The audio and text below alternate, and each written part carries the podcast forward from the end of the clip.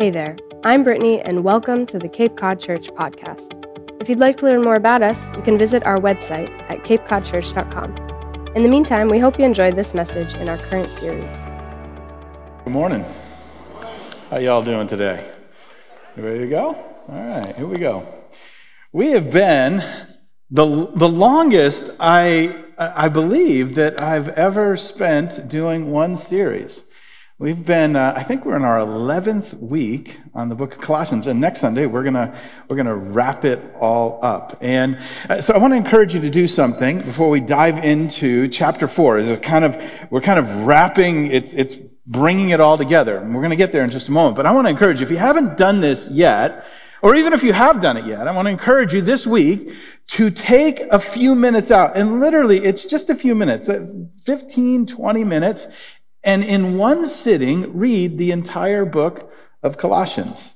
Uh, you, you'll see now as you go through it kind of the wrap. You've got a new perspective. We've been walking through it verse by verse by verse, and we have read virtually every verse in the book so far. And we're going to finish that up next week. But I want to encourage you just in one setting to sit down and just to read it from beginning to end. Just four short chapters, takes about 20 minutes. And I think as you do, you'll start to see the message that we've been talking about these past few months come off the page in real life to you. You see, Paul, all through this, and we say Paul because Paul is the author, the human author, inspired by God to write this book. He's a human author and he's in prison and he's writing to this baby church in Colossae who is, they're wrestling and he's trying to protect them from twin enemies. On one side, it's the Jewish legalists who want to make people more Jewish to tell them that's what Christianity looks like. They want to heap upon them the rules of Judaism. And on the other hand, there are the pagan mystics from culture who are telling them of this unique, special knowledge that will make them everything they want to be. And Paul is like diving into this and going, no, no, no, no, no, no, no. You're messing up the story. And he has one message, and that message is the supremacy of Jesus Christ. In other words, all through it, he's saying Jesus is everything you need. Like, don't, don't twist this story. Don't turn this story into something. And he's speaking on one hand to the new believers, and he's speaking on the other hand to these people that are, that have become enemies of the faith. They're like twisting the story. And he says, don't do that. Don't, don't twist the story. Don't, don't add anything. Don't add anything to Jesus. Jesus is enough. And to, to prove how Jesus is enough for everything in their life, chapter by chapter by chapter, he tells them, Jesus is what you want. And so in verse by verse, we've been seeing how, how Jesus kind of is what we want, how these things that we want, the hope that we want, the freedom that we want, the forgiveness that we want, the family that we want, all of these different things are found in Jesus. And now we come to sort of the, the wrap of the book. And Paul pivots a little bit. He, he, he changes course and, and now he wants to ask you and me and the readers of his letter. He asks them for something. But in the asking, there's a, a really important lesson. Let me, let me show you what it says. Chapter 4, verse 2, he, he says this. He says, Devote yourselves to prayer with an alert mind and a thankful heart. Now, to carve out some time in your life so you can pray. And then in verse 3, he says, Pray for us too, that God will give us many opportunities to speak about his mysterious plan concerning Christ. That is why I'm here in chains, in other words, in prison. And then verse 4, he says, Pray that I will proclaim this message as clearly as I should. you should pray. You should pray for us. And then he says, Pray for me. That's an interesting thing, right? You should pray. Pray for, pray for all of us. Pray for us. And pray for me. It's a little bit striking, right? I mean, certainly everyone needs prayer, right? Everyone. Everyone needs prayer, right? I mean, we kind of believe that. Like, everyone needs prayer. Except I bet there's people that you think they don't really need prayer. I know I do. I, think there are people that are just like, man, they're all set. Like they're the people we lean on, the people we go to, the, they're, they're the, the strong, the, they're the ones we ask for prayer. And, and we tend to not think of them in those terms, but Paul's turning the table, the, the strong, the, the leader, the, the defender of the faith, the one who's writing the letters, the, the apostle Paul is having a moment of vulnerability. Would you pray for us? I mean, me. You see the progression there, that's what he's getting to. You see, there's something about prayer and, and asking for prayer that's, that's vulnerable, right? It's, and sometimes it doesn't go well. You know what I mean? Have you ever, I'm about to step on toes, so just, have you ever asked somebody to pray for you and they gave you an opinion instead? Ah, uh it's happened to you too, huh? Yeah. You're like, man, I wish you'd pray. And they're like, oh. And in there, because you can see the wheels turning in their mind. They're thinking, I wouldn't have to pray for you if you would just do this, this, and this. And you're like, I just came to ask you to pray, right? I'll go one worse. Even worse is when you ask somebody to pray for you and they share their opinion with others about you. Oh, that's awesome. Like, let me give you a, a just here, this is bonus material. If you have somebody in your life, when you ask them to pray for you, they tell other people what they think of you, you should stop asking that person to pray for you. They're not praying for you anyway, people. They're just gossiping. But there's something about, uh, about prayer and about asking for, for prayer that is, that is vulnerable. It's, it's, it's weak. It's, it's like, I, I, I need something. I'm not, I'm not complete. I'm not whole. I'm, I, I'm in a, in a place of, of, of weakness. And, and when I read this last piece here, Paul is, he's in, he's in jail, right? And he doesn't ask, pray that I would get a good lawyer. And he doesn't ask, pray that I would get out of here. I mean, that's a legitimate prayer request. I'm wrongfully imprisoned. I'd like to be free.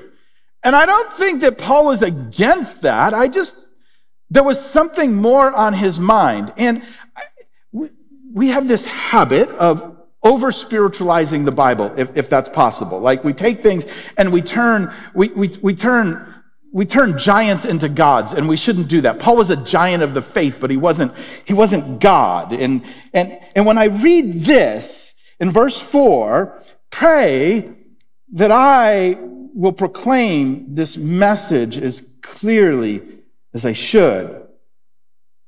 When i read that i, I here's how i interpret it. I, I interpret it like i'm struggling. I'm struggling I'm in prison, and I, I know I'm your spiritual leader, but I'm struggling. And I just want to ask you to pray for me. And, and here's why when he says that last bit, I, I, I sense that Paul, and you're just, you're just reading, you're listening, is afraid he won't be a match for the moment. Like there's this opportunity for the gospel, and the opportunity hasn't gone away just because he's in prison. And he just says, Pray that, but I wouldn't mess this up. I don't blow it. I, I don't want to, I don't want to ruin. I don't want to become, I don't want to become a statistic. I don't want to be cast away. I don't want to miss this moment. So just, Would you just, would you just pray for me? And it's, it's vulnerable. There's something vulnerable, but there's something powerful when people know how to pray. And that's what he's doing. He's like giving them something specific. He's like vulnerably laying it in their lap and he's entrusting it to them and inviting them to pray for him. And it's powerful. It's powerful when people know how to pray for you. We, we have a, we stumbled on something really um, in, our, in our staff some years ago. And um, we've got an incredible uh, team of uh, people that work together on our staff. And I feel so fortunate to work with this group. And uh, kind of the heartbeat of our week is uh, uh, we, we gather weekly on Tuesdays for a kind of what you would call a staff meeting. But it, it always begins by with, with prayer requests. And so we share across the room what's happening in the church. We go over all the prayer requests that you give to pray for, for all of those needs. And then, and then we share good stories. It's kind of a, it's kind of a twofer, right? It's like, it's like, hey, tell us what good story you're hearing. And we just talk about like good stories that we're hearing and what God is doing. And every week, it's just a, a reminder of how God is involved. But we stumbled on something a couple years ago when we, we decided to, to take a break from just to, to uh, about once a month just to pray with each other. So here's what we do. We break off into groups and there's usually 10 or 12 of us and we'll, we'll break off into groups of two. And we, we pray just with each other. And we don't, we don't pray for others and we don't pray for things that are happening in the church and we're not praying for a program. Here's what we do. We just start it this way. We ask each other. And, and every time it's somebody different you're, you're praying with, we ask each other this question How can I pray for you? That's, that's a powerful question.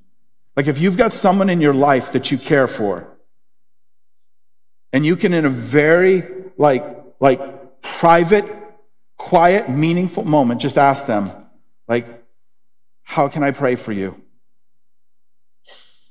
And, and the prayer requests are not about the ministry we're doing or anything. It's just, it's a, and, and, and let me tell you what happens.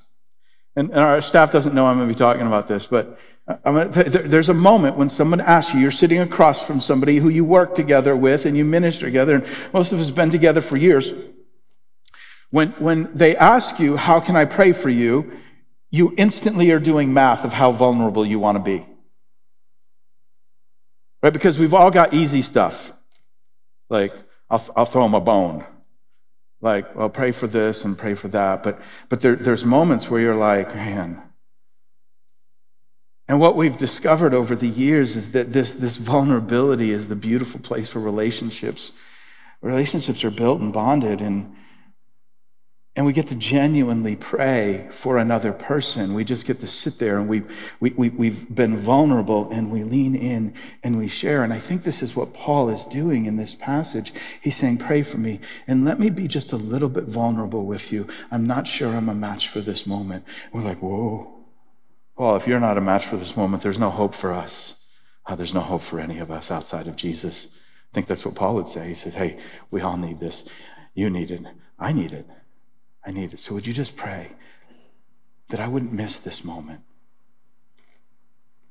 It's interesting that Paul is talking about the moment, isn't he? He's, he's, not, he's not looking for the lawyer. He's not looking for bail money. He's, you know, he's, he sees an opportunity, and the opportunity for him is, is the one. Brett talked about this a few moments ago. It's, it's the one who's not there. It's the one who hasn't heard. It's the, it's the one that they could bring the gospel to. And, and he doesn't, he doesn't want to miss that. And in fact, he picks up on this in verse 5. Uh, let me read it to you, just verses 5 and 6.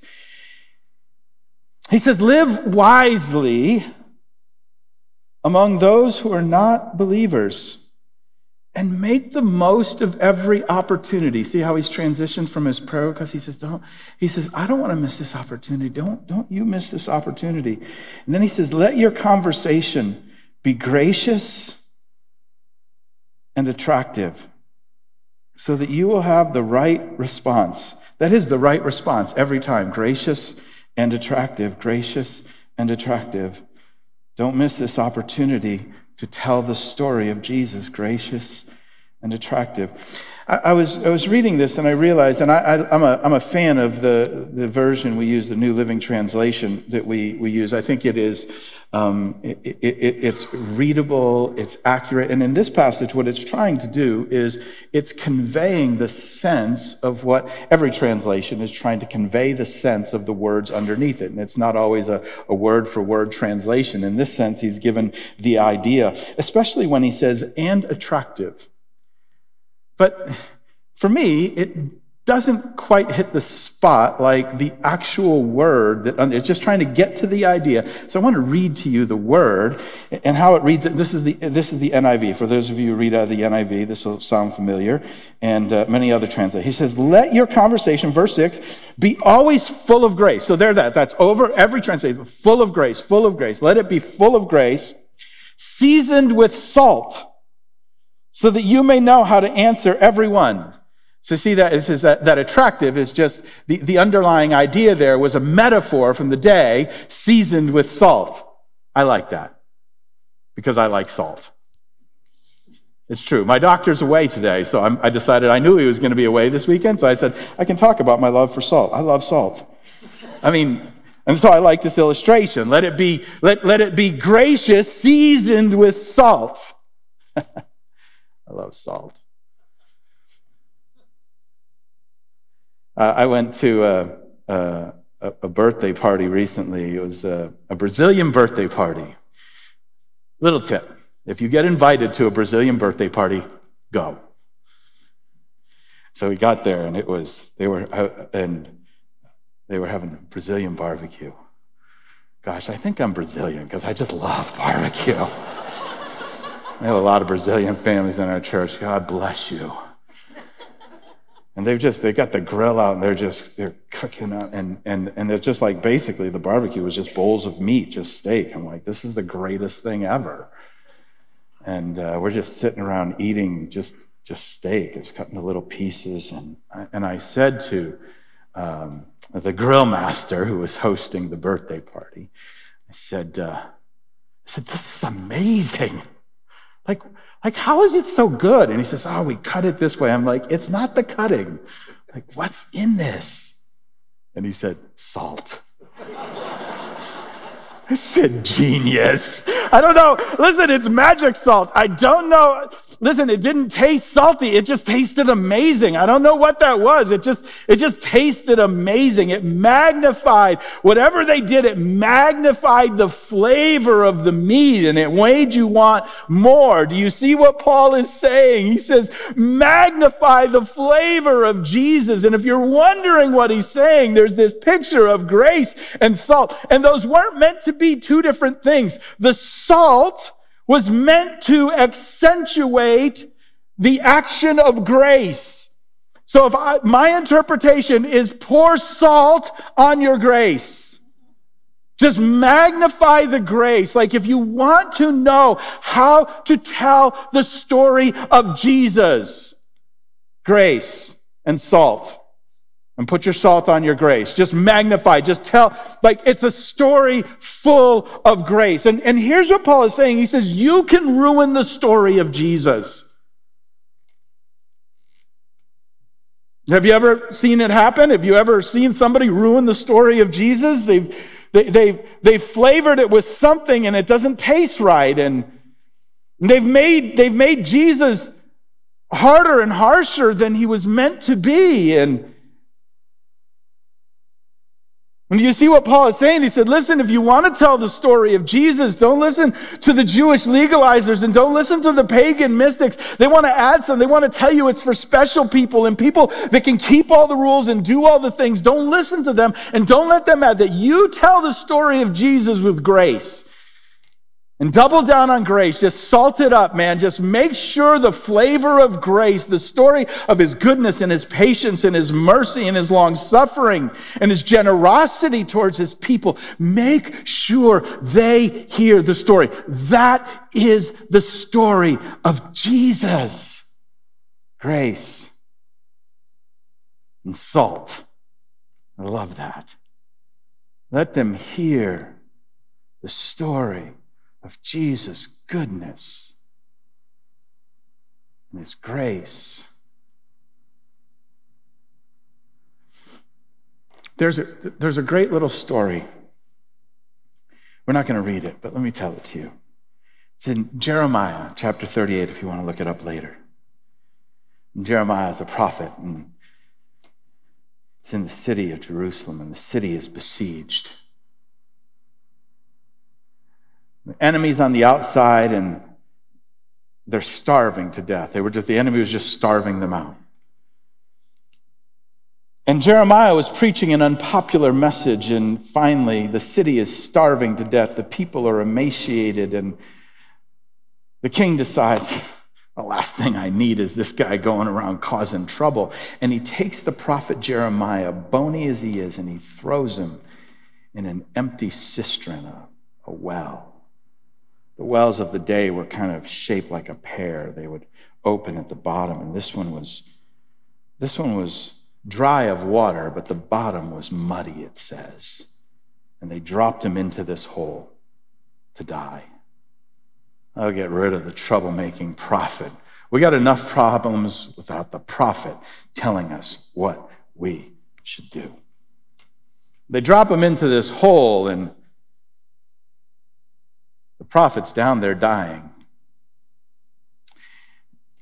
When one man decides that's not the way it should be, his name was Ebed Melech. You probably never heard of him. Honestly, I hadn't either. It's one of those stories that lasts like four verses. And Ebed goes to the king and he says, King, what we're doing to the prophet it's not right. He's not the problem, he's not the enemy. The king relents. Fine. Get him out of the hole. So Ebed Melech puts together a, a team of people. He gets his posse together. And he goes to the well. But what happens here is why I tell the story. It says that he got some rope and some rags to rescue him.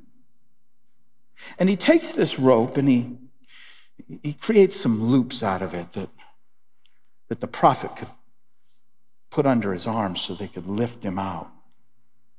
But it says he doesn't just get ropes, he goes in and he gets some rags. And he throws the rope and he throws the rags down and he tells the prophet, Prophet,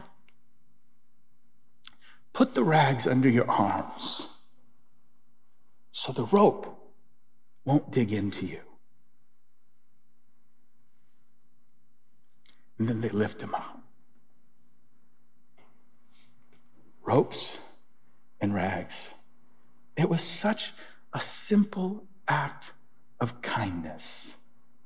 Ropes and rags, grace and salt. Do you see what Paul is saying? Do you see what Ebed Melech did? They, they, they were stepping into a world with the story of Jesus. And Paul is saying, listen, listen, listen.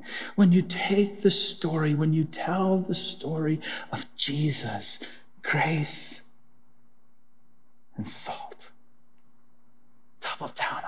Grace, on generosity. Let them see and feel and hear the patience and the generosity of God expressed through your words and through your life and through our church. Let them see grace and salt. Let them see a people of ropes and rags, like just generously saying, listen, listen, this is the story of Jesus who rescues us, who lifts us out. And he doesn't just do it with rough ropes. He does it with these rags, like put these on. He's come to rescue us. An incredibly beautiful story. What a wise bit of advice for our church and for you and for me. When we live out the story with those who don't yet believe and how we live it out. And if, if you're here and you're just, you've been on that journey with Jesus, but you're not, you're not sure, like giving your life over to Jesus feels overwhelming, maybe, maybe even unsafe. Like, like, what's he going to ask of me? What's he going to demand of me? Jesus is the Jesus of grace and salt. He's the Jesus of ropes and rags. This is his entire story. It's the story of the Son of God who gave up everything to come into this world so that you and I could have life and life to the full. He was the magnification of this story of ropes and rags. He exemplified it in every single way. And if you're standing there and you're hearing Jesus knocking at the door of your heart and you're wondering whether or not it's safe to let him in and say yes to him and give him your life, grace and salt. It's his story. It's who he is. It's how he loves his people. That's how he loves you. That's why. It's not just safe, it's good. Say yes to him. Would you bow with me? Our heads are bowed and our eyes are closed, and we get just a, a few minutes to step back from the text and the story to reflect on what it is that maybe God has been saying to you.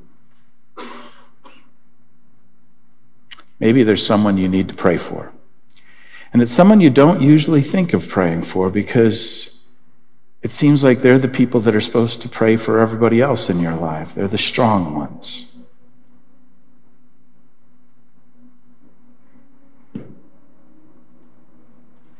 Maybe you want to begin a season of vulnerability in the quiet of this moment by praying an honest prayer yourself. And then maybe you'd follow it today by finding someone you trust who will pray for you and telling them, Would you pray for me? And then telling them how.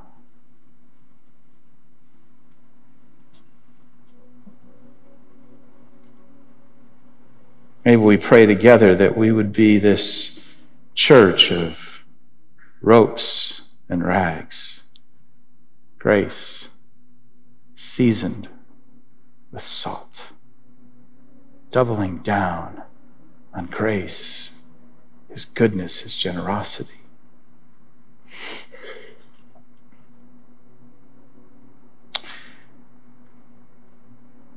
And maybe you're here and you're ready to say yes to Jesus Christ.